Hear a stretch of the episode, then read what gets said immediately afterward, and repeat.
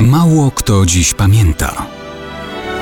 Datownik historyczny prezentuje Maciej Korkuć.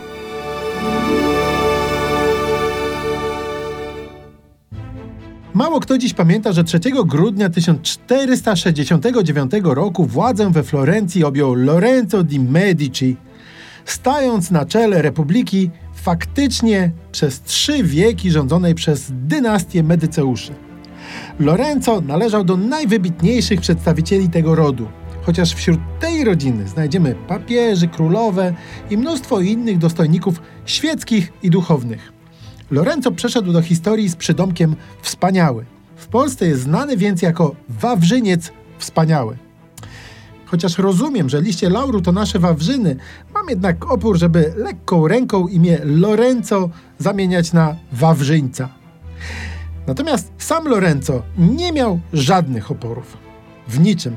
Dzielnie kroczył drogą intryg, zdrad, krzywoprzysięstwa i politycznych mordów nawet, łącząc to z opieką nad największymi artystami epoki. Olbrzymie bogactwa dawały mu możliwości i wpływy polityczne, także na papieskim dworze.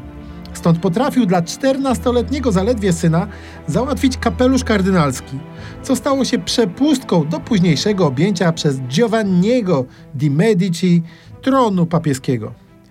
Ten pouczany był przez ojca i namawiany do czystego, nabożnego i przykładnego życia.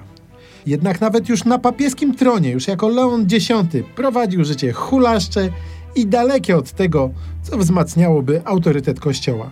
Lorenzo wspaniały, skądinąd negatywny wzorzec dla Machiavellego. Wprawdzie tego nie dożył, ale niewątpliwie takiemu rozwojowi zdarzeń się wybitnie przysłużył. Cała ta historia pokazuje bowiem, że najpiękniejsze nawet słowa ojca nie działają tak, jak jego osobisty przykład dla syna.